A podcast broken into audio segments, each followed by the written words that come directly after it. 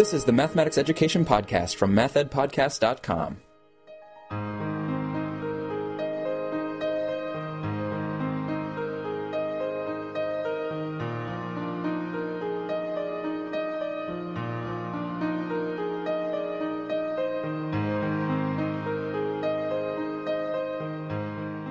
Welcome to the Math Ed Podcast, and thank you so much for listening. It's been a very good year for the podcast. Thank you so much for your support.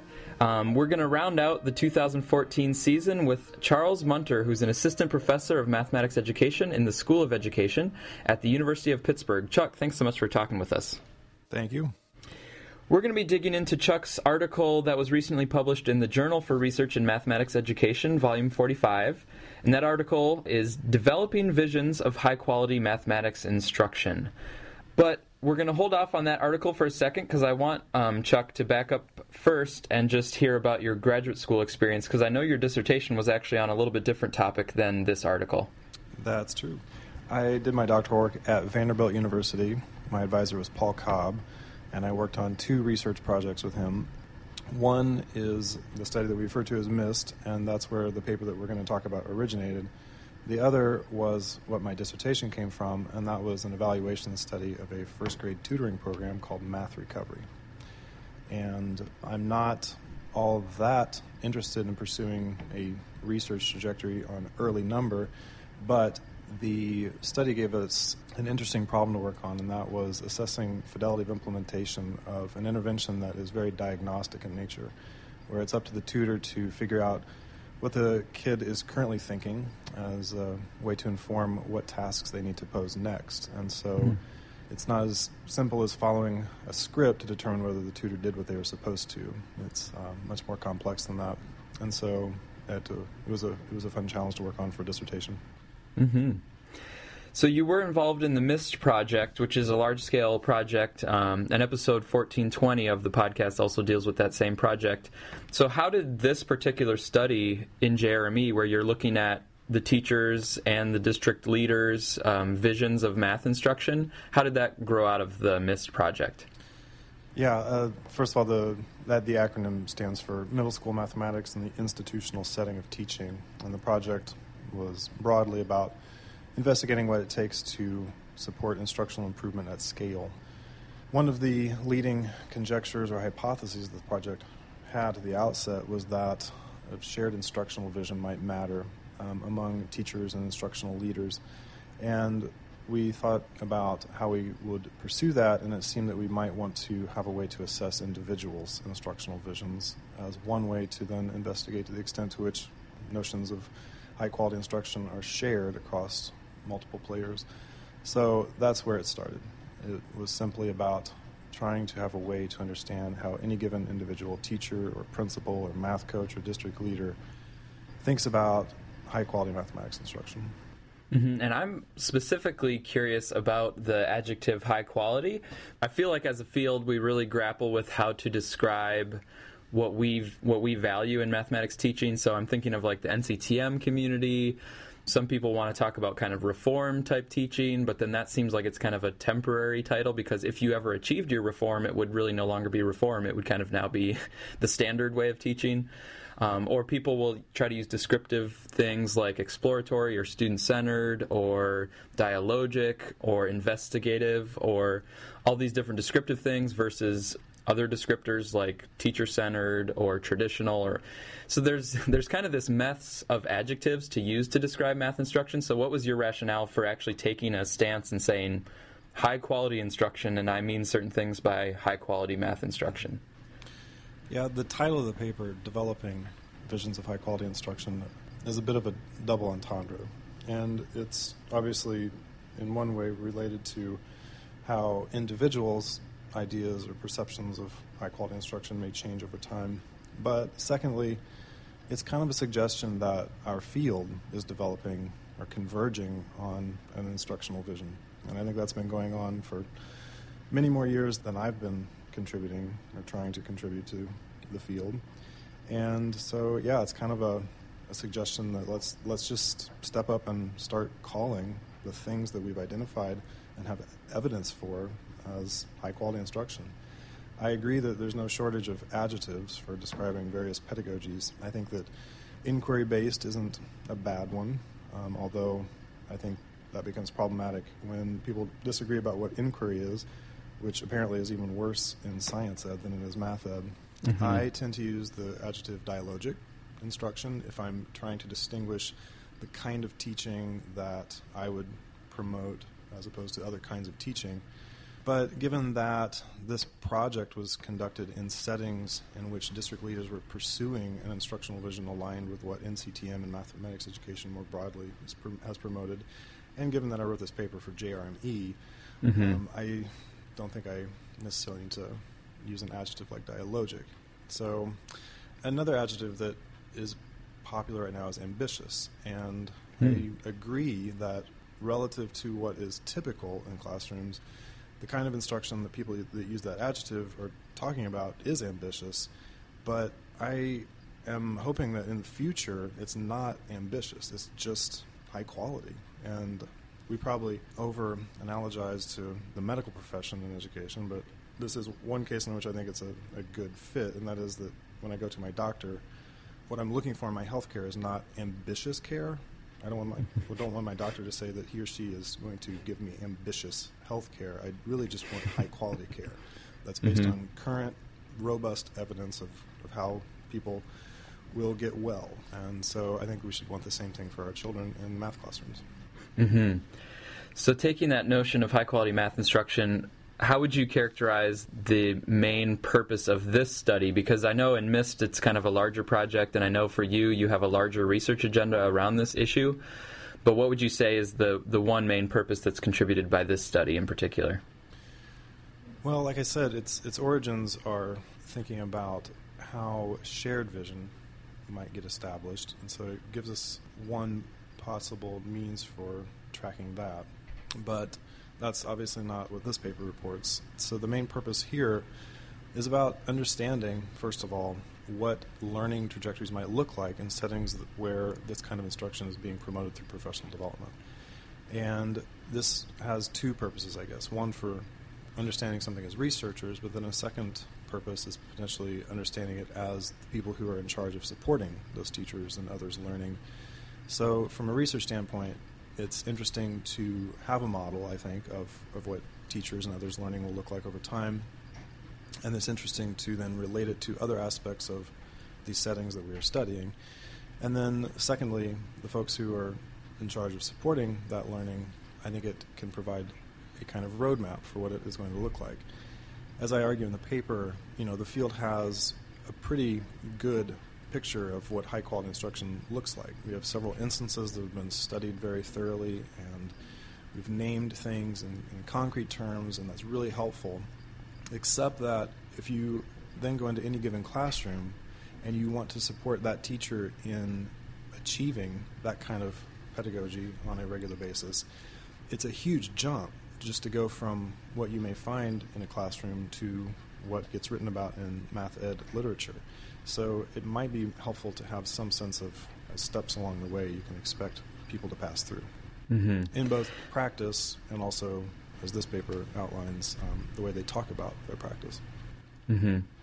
Yeah, and in the article in JRME, you present an actual interview based instrument for characterizing teachers or others, instructional leaders, their vision of high quality math instruction, and then tracing it over time. And part of it's included in the actual article, and then you have more supplementary material for the instrument that's available on the NCTM website, if I have that correct, right? Yes, that's correct. The rubrics that are in the print version are a little abbreviated, so there's a link to get the full rubrics. Mm-hmm. And so, what was the data that you had available to you through the MIST project that was the data on which you were able to develop and then actually test out this instrument for instructional vision? I used interview data to develop the the rubrics and really just particular portions of the interviews we conducted. We asked people a pretty standard first question, and that was if you were to observe one or more lessons in a math classroom, what would you look for to determine whether the instruction is high quality? And then we would let them talk, and we would ask them, you know, about anything they named. We would ask, why do you think that's important? To get them talking about the kind of underlying function that something they named would serve.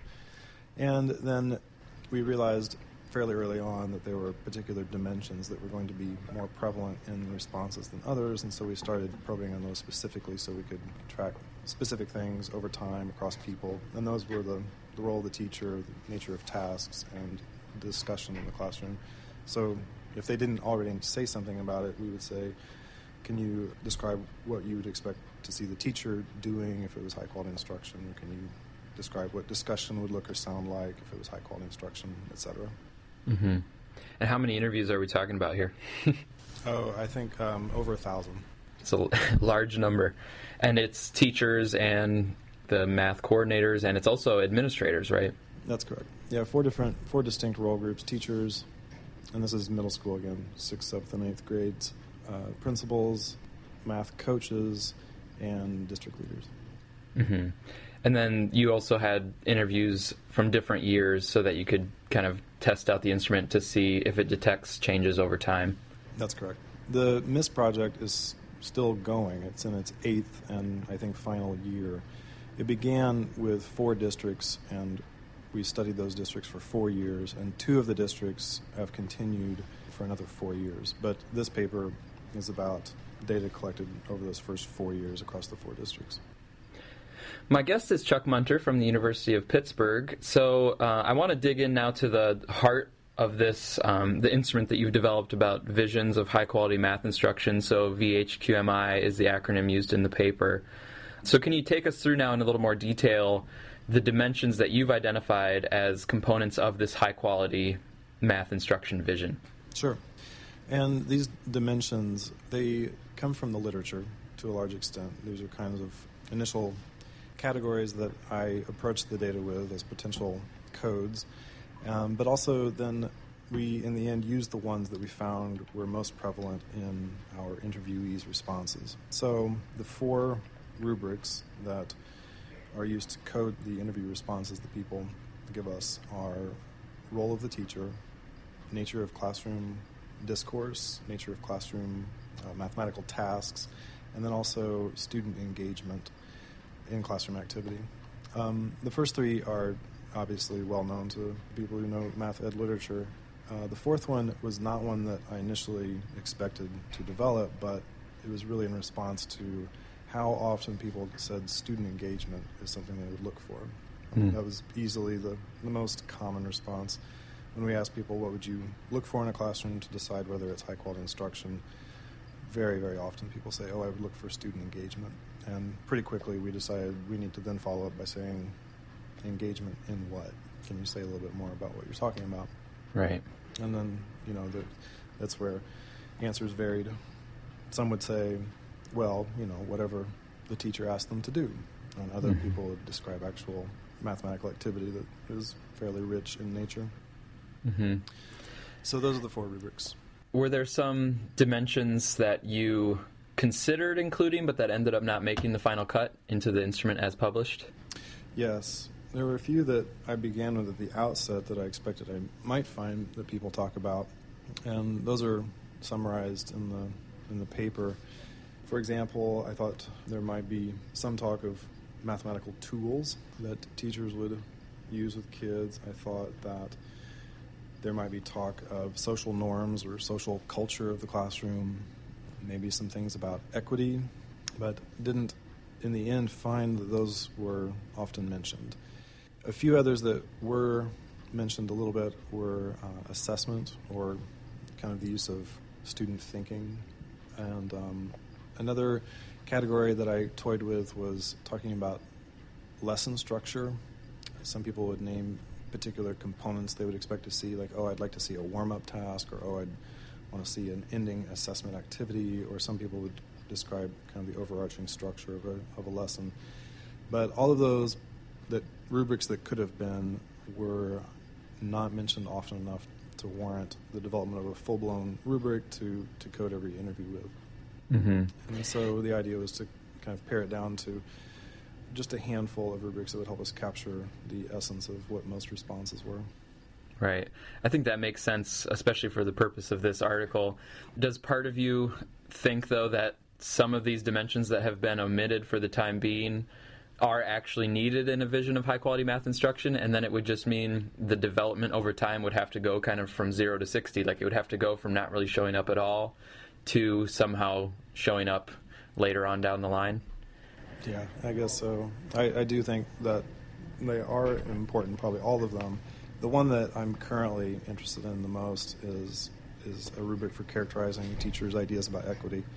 And a project that I'm currently involved in with Pittsburgh Public Schools is, I think, going to give us a chance to, to do that very work because the, the professional development program that teachers are involved in is very specifically about equity and, um, and race in particular. And so it's going to offer us an opportunity to investigate teachers' evolving conceptions of equity, and I think you know multiple dimensions within equity may show up, and we'll uh, we'll collect data on that and hopefully develop a rubric to complement these others. Mm-hmm. So we've kind of already alluded to the levels and the movement over time. So could you tell us a little bit more about how you thought about these levels of what you call sophistication or, you know, kind of tracking the vision over time? How are those movements kind of captured in your instrument? Mm-hmm. So I used what the literature has to say as representing the top levels of the rubrics and then all of the responses that we got from people looked at each one in relation to that top level. And across compared to each other looked for what seemed to be meaningful distinctions between responses as a way to identify not uh, equal increments but just potential milestones of learning along the way. So I assume that probably at the bottoms of these rubrics would be kind of an absence of thinking about something or a commitment to what's typically referred to as traditional or direct instruction, and that over time that might give way to more student participation or reform or inquiry based tasks, etc. And um, in the middle of these rubrics are places that I think could be problematic in the sense that it probably represents, if teachers are enacting the things they talk about, probably represents practice that is a little ill structured and maybe not achieving much, if, if anything. Um, mm-hmm. I've I have a conjecture. I think others suspect the same thing that there may be a bit of a U curve in terms of relationship between teachers changing practice and their students' outcomes. Mm-hmm. Where if I'm doing a good job of of direct instruction, then it's likely that many of my students are learning something. It may be largely procedural in nature, but they're probably taking away something. And then if I shift towards more reform or inquiry based instruction, it could be that for a time I'm posing these tasks and I'm asking kids to work in groups, and I'm not doing a very good job of managing that. And I think that they're just going to invent mathematics on their own, and they end up learning practically nothing really. And mm. that could be dangerous, I guess. But then eventually you might work through that phase and get to a place where you are proactively facilitating meaningful work and discussion in the classroom where students are learning quite a lot. Mm-hmm. So that's the kind of trajectory I imagined I might find in the ways that people talk about it. So I looked for markers of, of those kinds of distinctions as I analyzed the data. Mm-hmm we talked about your word choice with high quality, and so another word choice that you made was to use the word sophisticated mm-hmm. uh, as kind of moving towards the top level. So you're kind of saying, you know, moving towards a, a clear, full articulation of the role of the math tasks in students' experiences, or the role of the teacher in supporting students' math learning. So I can kind of see as they move that way that it is in a sense becoming more sophisticated like they can articulate the purposes and the mechanisms and the reasons that these things are important for students learning. So there's kind of some gain in sophistication. But i i'm also imagining a teacher who has a very sophisticated articulation of direct instruction or traditional instruction. Like they can they can speak in great detail about why they believe procedural teaching is important or why students need to memorize certain things. So to me I'm just wondering your reaction to that kind of hypothetical musing about a teacher that seems very sophisticated in their vision, but it's just a vision that does not match the one that you've called high quality. Yeah, I think that's a great question.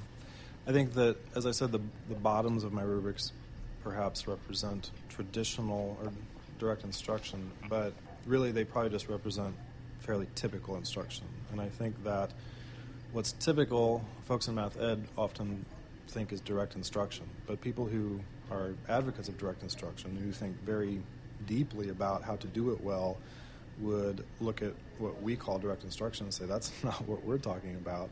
So it's mm. really just lousy instruction on you know anyone who's thoughtful about pedagogy from whatever perspective they take, they look at that and it's really just not very good. So I think that the bottoms of the rubrics may be where rubrics for characterizing changes over time in teachers' conceptions of high quality direct instruction may start, but mm. obviously they go off in a very different direction.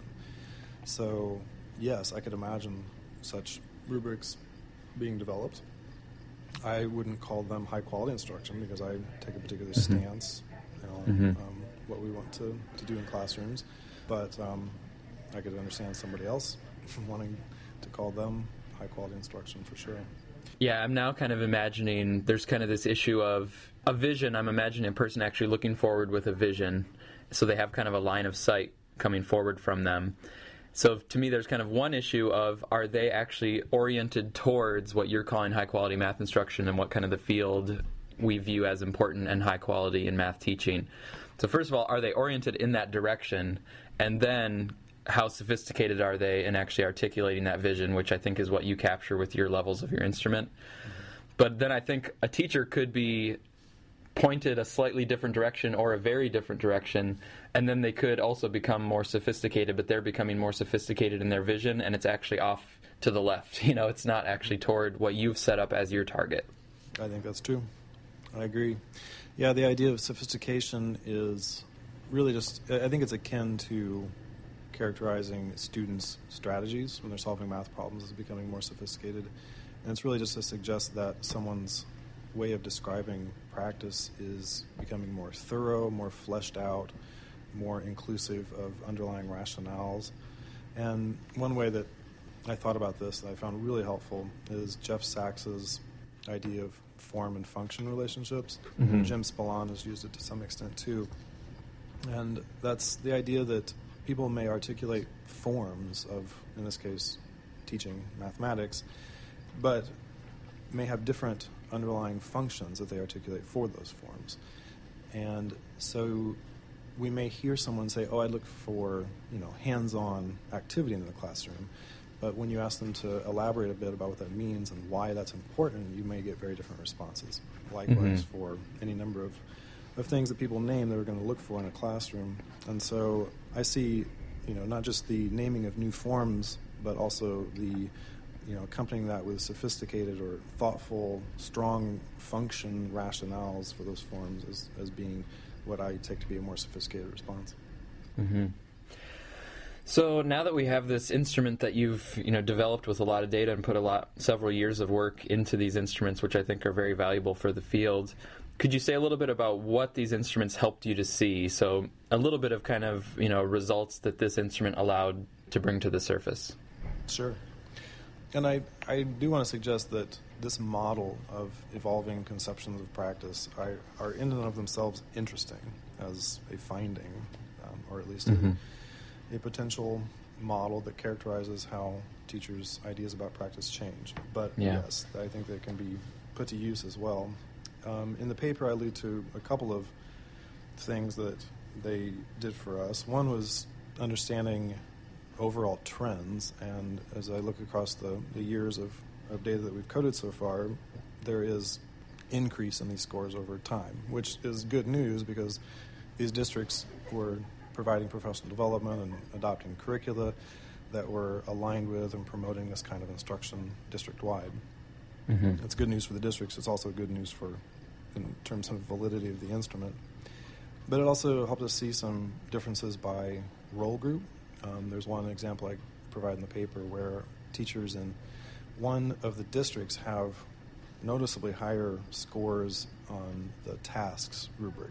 That you know the way they talk about mathematical tasks in the classroom, and that's not surprising because that one district had been a long-time user of CMP, and the mm. other three districts were just adopting that text as we began the study.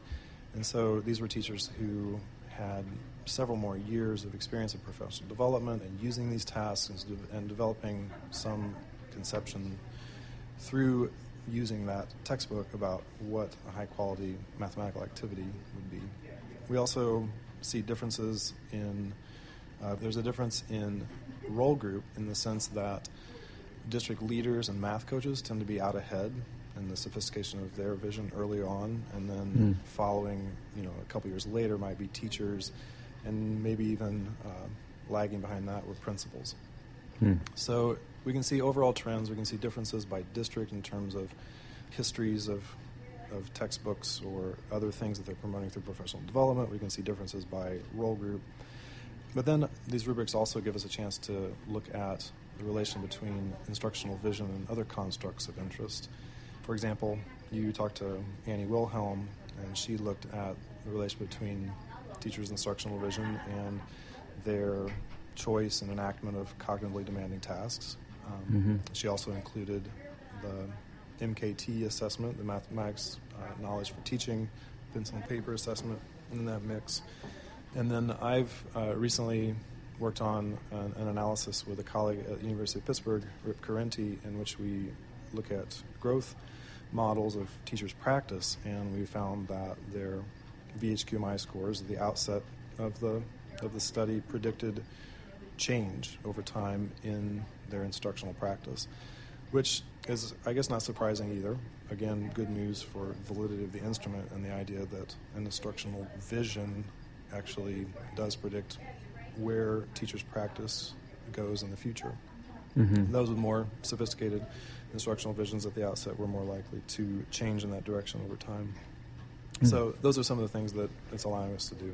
Um, but uh, as I alluded to earlier, I think it's also a potential practical tool. It's not just something for, for researchers to make use of, but I think that it could be helpful for those who are in charge of professional development, again, to to uh, assess and then respond to current understandings and, and instructional visions with what they do with teachers and others in, in professional development. hmm I also appreciate it just in terms of its synthesis power, in terms of the field of math education, because you did draw on a lot of different literature that are looking at different aspects of math instruction, but you've pulled them together in this way. Um, you have a, a figure in the paper, figure one, I think, where you're you know talking about how you sort of initially came up with the possible dimensions.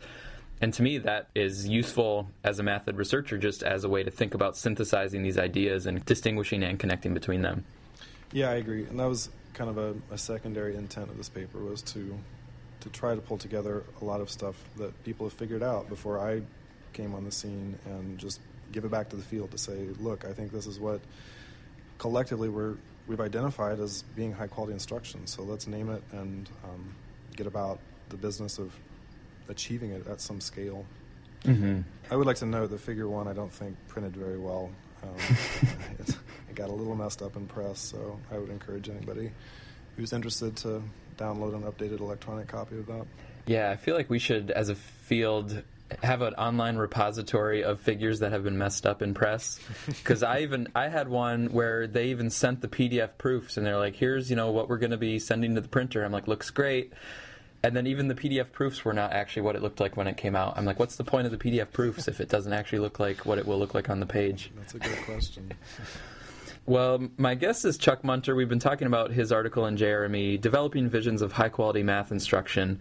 Chuck, I have one more question before I let you go and before we wrap up this 2014 season of the podcast. If you weren't in mathematics education, what do you see yourself doing instead? I have a go-to answer that I use when I'm uh, feeling particularly overwhelmed by the challenge of untangling the social aspects of the phenomena that we study, and that's entomology. I think I somehow got interested in bugs as a high school kid when I did my Hmm. freshman bio insect collection. Mm-hmm. But really, that's probably not the answer. I think I would be involved in, in making art of some kind, whether it would be making music, making visual art, or making theater, perhaps. I think that's really my answer. Hmm.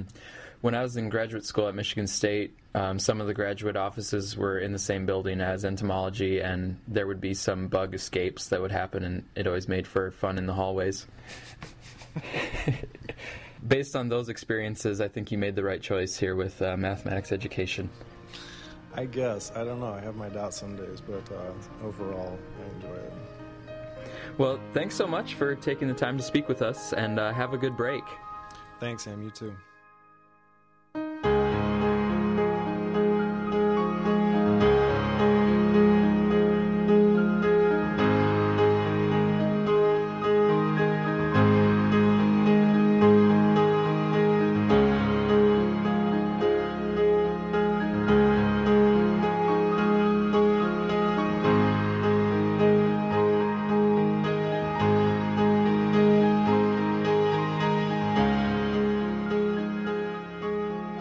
Thank you for listening to this episode of the MathEd Podcast. If you'd like to support the podcast financially, please use the PayPal donation button at mathedpodcast.com.